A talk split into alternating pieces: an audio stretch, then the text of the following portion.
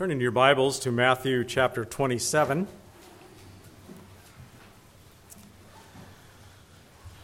This morning I'd like to share and, and talk about the, the cross and Jesus going to the cross and the high cost of the cross.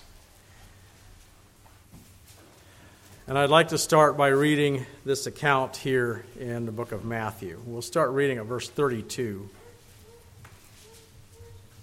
And as they came out, they found a man of Cyrene, Simon by name. Him they compelled to bear his cross. And when they were come unto the place called Golgotha, that is to say, a place of a skull, they gave him vinegar to drink, mingled with gall. And when he had tasted thereof, he would not drink. And they crucified him and parted his garments, casting lots, that it might be fulfilled which was spoken by the prophet. They parted my garments among them, and upon my vesture did they cast lots.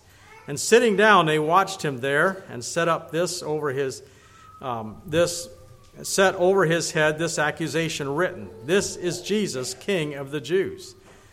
Then were there two thieves crucified with him, one on the right hand and another on the left. And as they passed by, reviled him, wagging their heads, and saying, Thou that destroyest the temple and buildest it in three days, save thyself. If thou be the Son of God, come down from the cross. Likewise also the chief priests, mocking him, and the scribes and the elders said, He saved others, himself he cannot save. If he be the king of Israel, let him now come down from the cross, and we will believe him. He trusted in God, let him deliver him now, if he will have him. For he said, I am the Son of God. The thieves also, which were crucified with him, cast the same in his teeth. Now from the sixth hour there was darkness over all the land until the ninth hour. And about the ninth hour, Jesus cried with a loud voice, Eli, Eli, Eli, lama sabachthani, that is to say, My God, my God, why hast thou forsaken me? Some of them that stood there, when they heard that, said, This man calleth for Elijah. And straightway one of them ran and took a sponge and filled it with vinegar and put it on a reed and gave him to drink. The rest said, Let be, let us see whether Elijah will come to save him. Jesus, when he had cried again with a loud voice, yielded up the ghost. And behold, the veil of the temple was rent in twain from the top to the bottom and the earth did quake, and the rocks rent, and the graves were opened. And many bodies of the saints which slept arose and came out of the graves after his resurrection, and went into the holy city and appeared unto many. Now, when the centurion and they that were with him, watching Jesus, saw the earthquake and those things that were done, they feared greatly, saying, Truly, this was the Son of God. And many of the women were there beholding afar off which followed Jesus from Galilee, ministering unto him. And it lists a number of them and then talks about his burial. So this morning, we are remembering what Jesus did on the cross. Turn in your Bibles to 1 Corinthians, and we're going to start in chapter 1. And the reason I'm going there is because the cross is what we must preach and what we must talk about and what we must remember. And it's only the cross that saves each one of us here. And it is our sins that put him there. But it seems like the older I get, the more I feel a little bit like G. Campbell Morgan did, and he wrote in his book on the crises of Christ. And this is what he wrote. He says, At the commencement of this study, I would place on record, not idly, and not for mere sake of doing so, but under the urgency of a great conviction that I am deeply conscious of approaching things too high and too profound for any finality of statement. Personally, I increasingly shrink from any attempt to speak in detail of the great fact of the cross.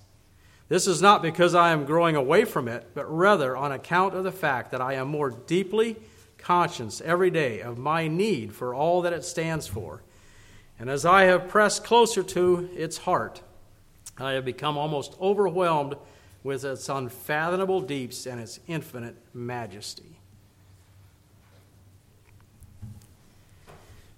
How can we talk about something so wonderful, something we need so desperately, and something we have little understanding really of what it's all about?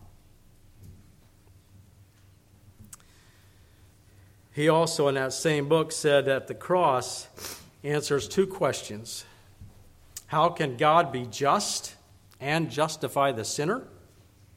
And how can righteousness of conduct be made possible to those who are poisoned by the paralysis of sin? And yet we must preach the cross. In 1 Corinthians chapter 2, or I'm sorry, it's chapter 1, verse 23, it says, We preach Christ crucified, unto the Jews a stumbling block, and unto the Greeks foolishness. In chapter 2, verse 1, And I, brother, came unto you not with excellency of speech uh, or of wisdom, declaring unto you the testimony of God. For I determined not to know anything among you save Jesus Christ and Him crucified. And back in chapter 9 of 2 Corinthians,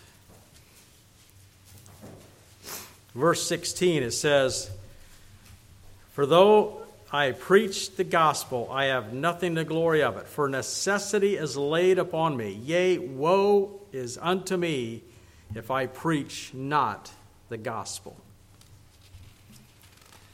It is the crux of everything that we are here about today. And Jesus, in his great wisdom, instituted the Passover and then communion so that we never forget what he has done for us. Some wonder at what point in Jesus' life that he became aware of what his ministry would be. Did he know as a little child? Did he know, like, when did that happen? And I believe he knew it and understood it from the beginning. He understood where he was going. Turn with me to Isaiah chapter 53.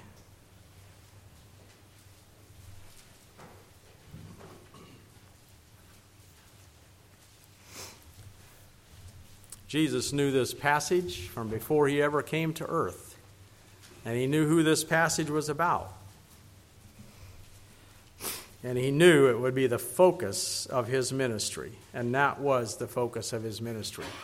We talk a lot about Jesus coming and what he did for others, and how he healed the sick and the lame, and how he uh, brought truth, and how he taught, and all the wonderful things he did while he was here. But his focus was looking forward to the cross, to the cross of that someday he would suffer and die on for us.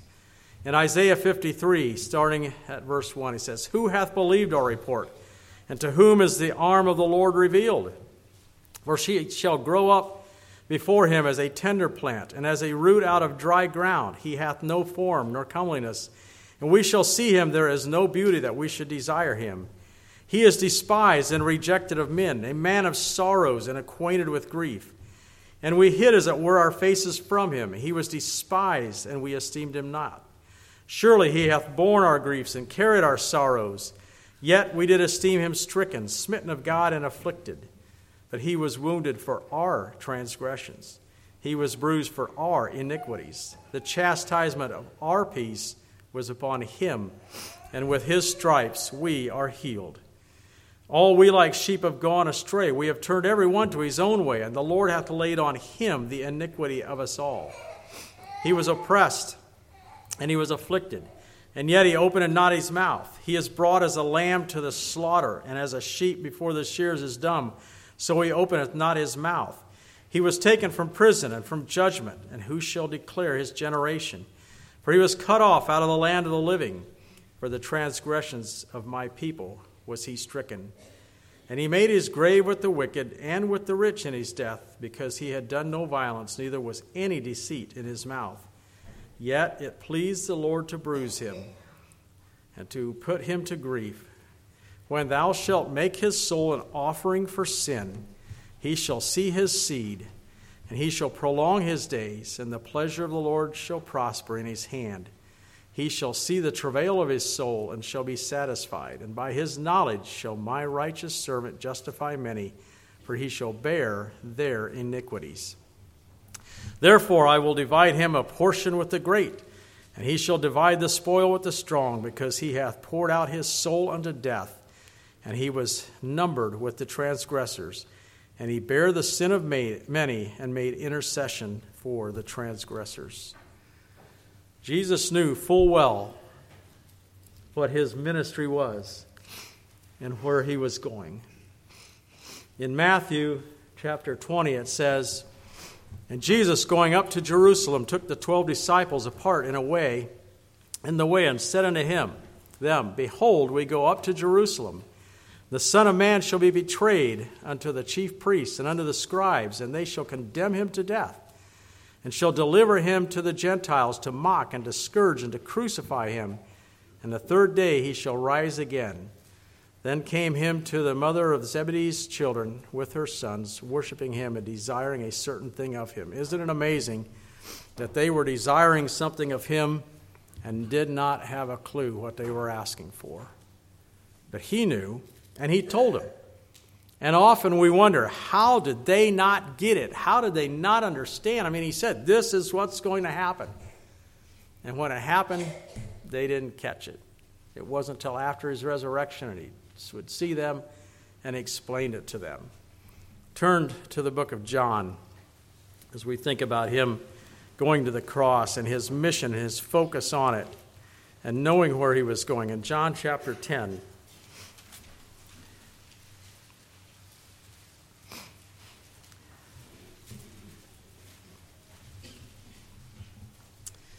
Verse 11 it says, I am the good shepherd. The good shepherd giveth his life for the sheep.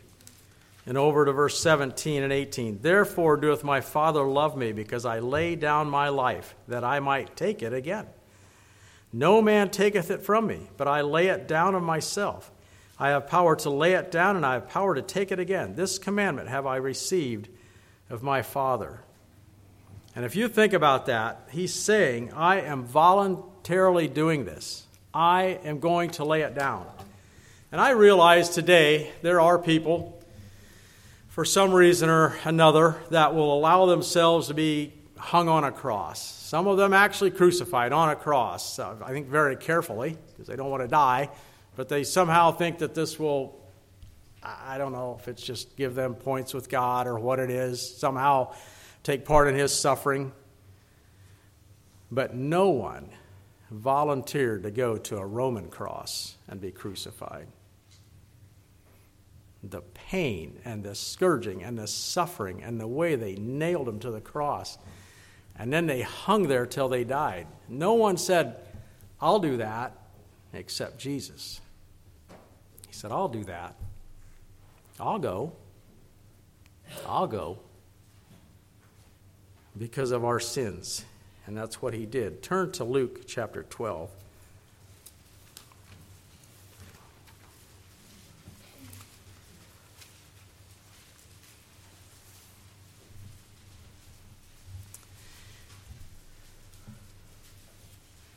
Luke chapter 12, verses 49 to 50.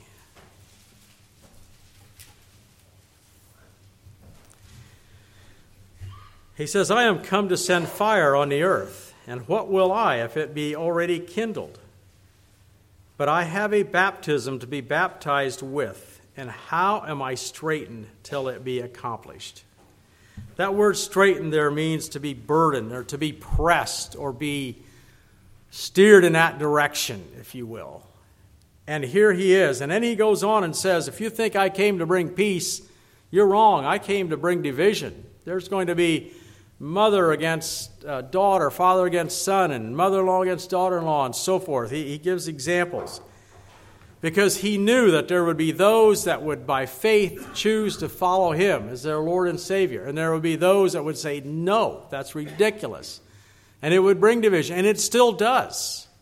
There are still families that are divided. And many of us who maybe grew up in a setting where it was expected that we should become Christians, that we should follow we don't maybe understand that, but I have talked to people that have uh, grown up in homes where Christ was nothing to them, and they choose to follow Christ. And they go back to the family and try to witness and try to bring others to Christ. And there is division because they say, That's ridiculous. That's wrong. You're crazy. I don't need Christ. Jesus came to do that. But he says there's a baptism that I'm going to be baptized with. And he says, I am burdened until it be accomplished. And yet there was a joy that was set before him that he was moving in that direction. His whole life, his whole ministry, moving in that direction. And he was burdened with it until it be accomplished. And yet, when he gets to that point of knowing his hour had come, and the hour was now there, yet he prayed to his father, if there be some other way. If there be some other way. But not my will, but thine be done. He was willing to give his life. He was willing. Let's go back to Matthew 27, where we were a little earlier.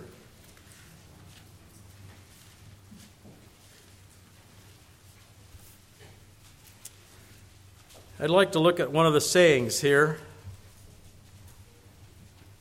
Actually, I think it's the only saying that Matthew records of his seven sayings on the cross, where he says, My God, my God, why hast thou forsaken me? And I know that there are all sorts of theologies that are built around this saying, and why did he feel forsaken, and what happened at this point.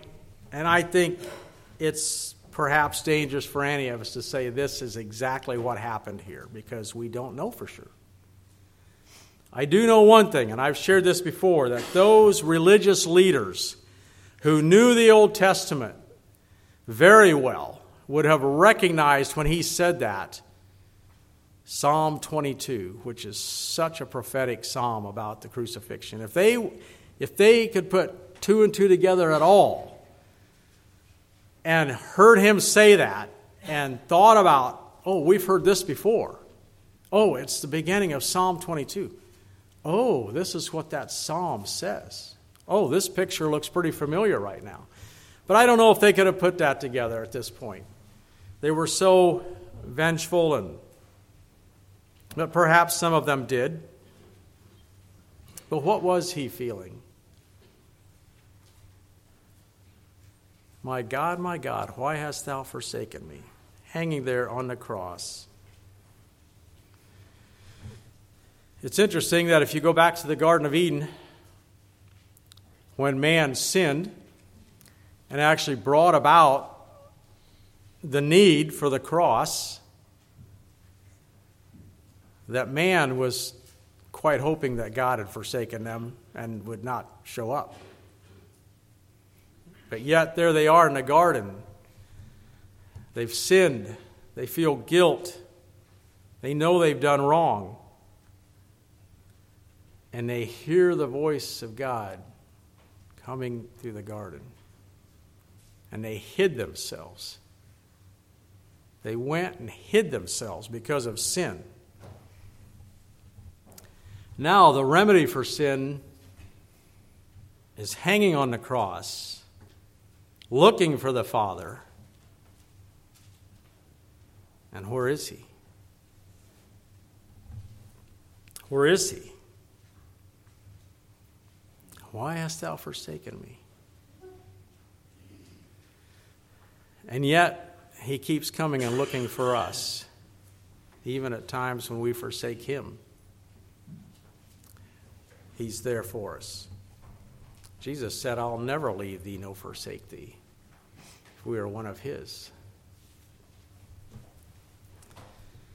My God, my God, why hast thou forsaken me?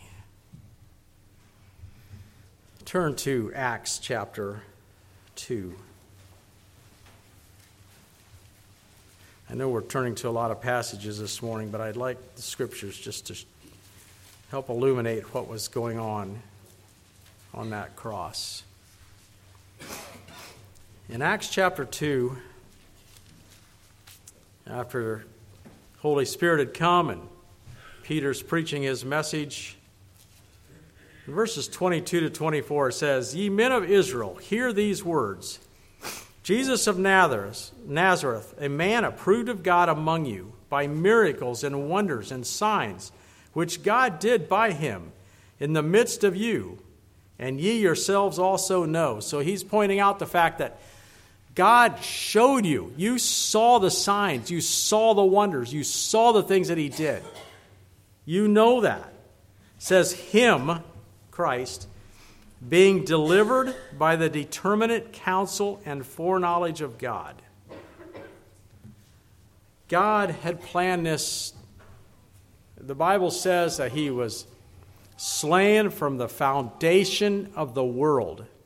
You go back before man sinned, there was a remedy for it.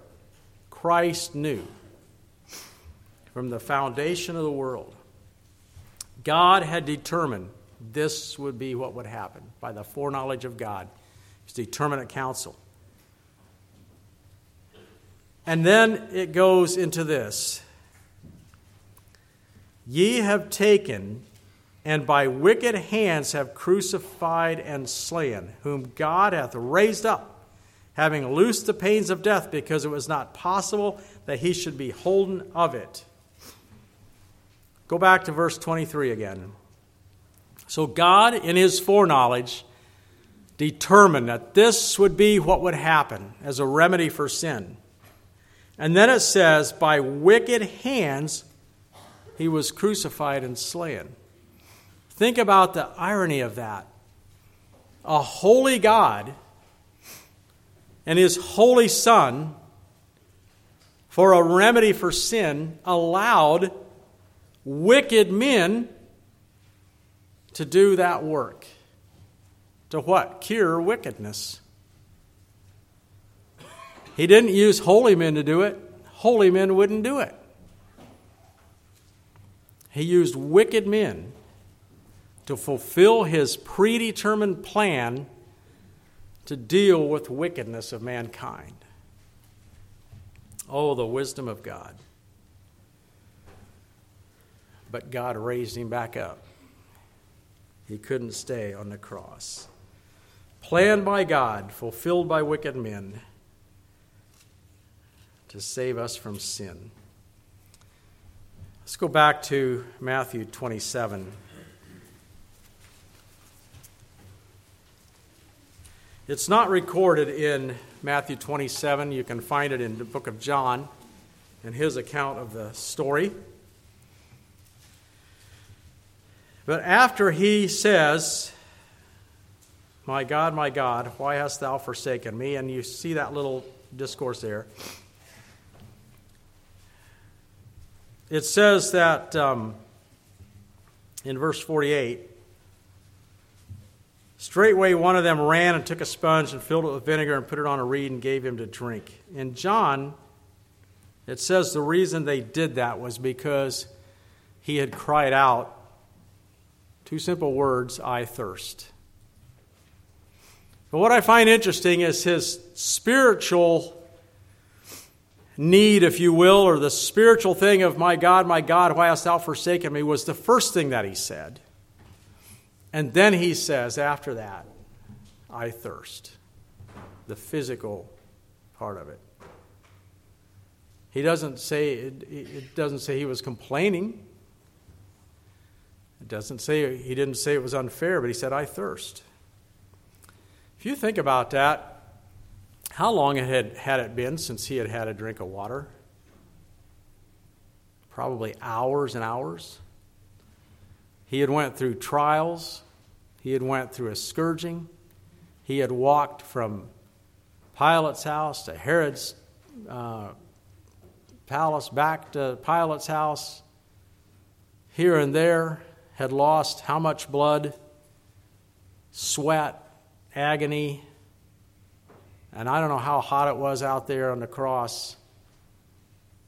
He says, I thirst. Not a lot that he said, but I think it shows just one more thing of the physical suffering that he went through for us.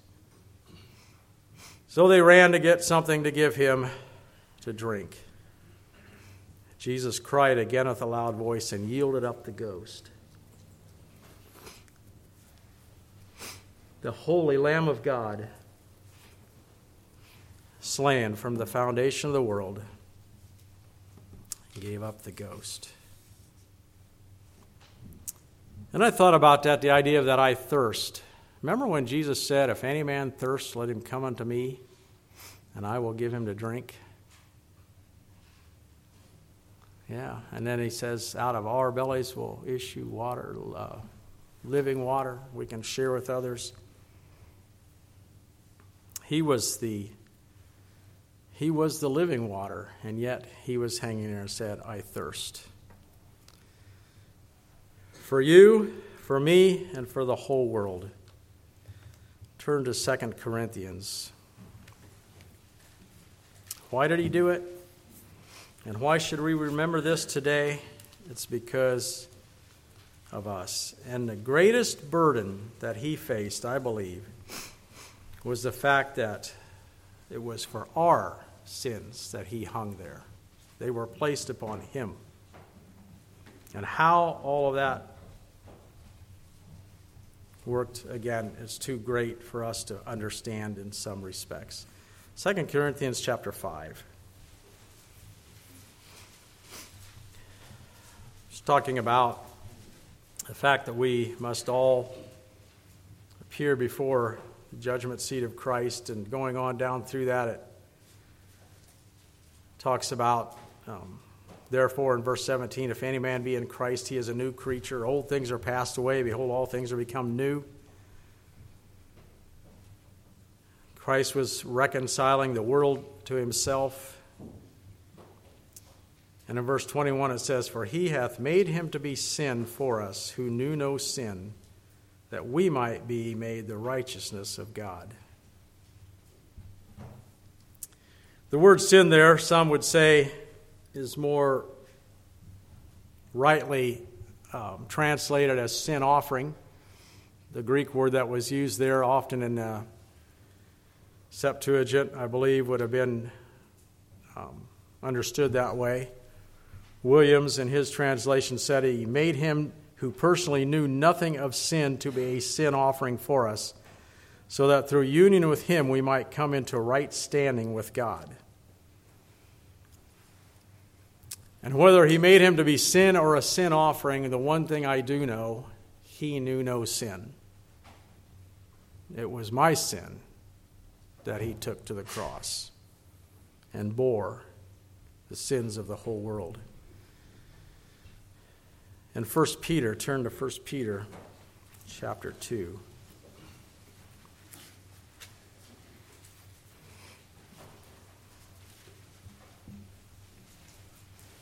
1 Peter chapter 2, starting at verse 21.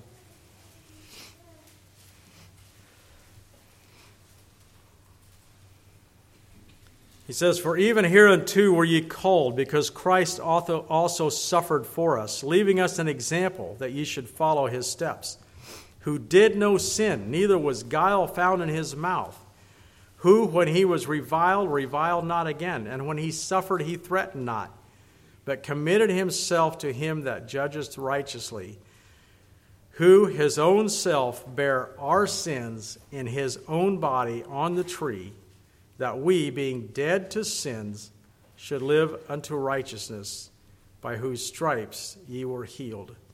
For ye were as sheep going astray, but now are returned unto the shepherd and bishop of your souls.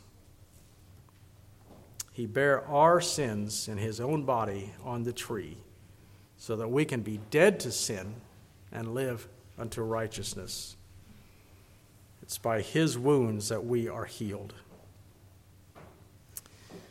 When I stood up here this morning, I read um, out of Hebrews there. And I'd like to go back to that. Hebrews chapter 12 is where I had read from this morning.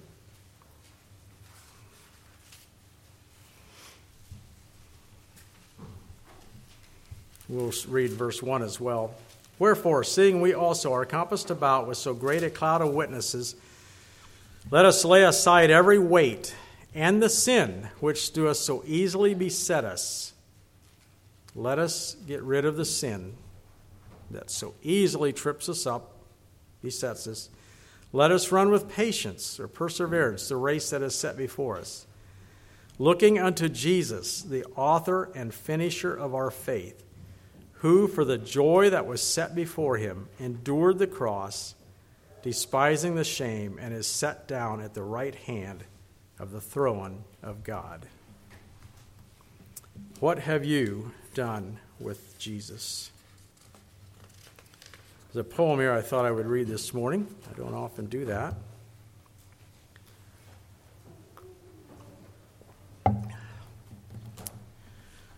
Great joy was laid before our Christ, but oh, the path of pain. Surrender to the Father's plan, and there his heart remained. Fixed on the cross and all its grief, the shame of sin to bear, to hang among the cursed ones, their agony to share. The curse was placed upon his head, the thorns did pierce his brow. They spit, they smote, they mocked him so. All this he did allow. His hour had come in fullness now the sin, the pain, the shame, and willingly he suffered still the souls of men to claim. The scorners wagged their heads in doubt, forgiveness he returned. But just one thief accepted it, and paradise he earned. The darkness fell upon the land like on the souls of men, but soon the light would shine again and show the cure for sin. He rose triumphant from the grave, the joy he now received, and joy can fill your heart as well if you will now believe. Forsake your sins and follow him, the one who died for you, and you will find the joy of Christ when all things are made new. Yes, joy was set before our Christ. Forever he will reign, still seeking for the lost to save, and there his heart remains. Let's pray. Father in heaven, thank you for what you did for us. Thank you that we can this morning remember that by this time of sharing communion together as a brotherhood and love for each other and our love for you. Just help us to truly understand somehow in our hearts how much you have done for us. I pray all this in Jesus' name.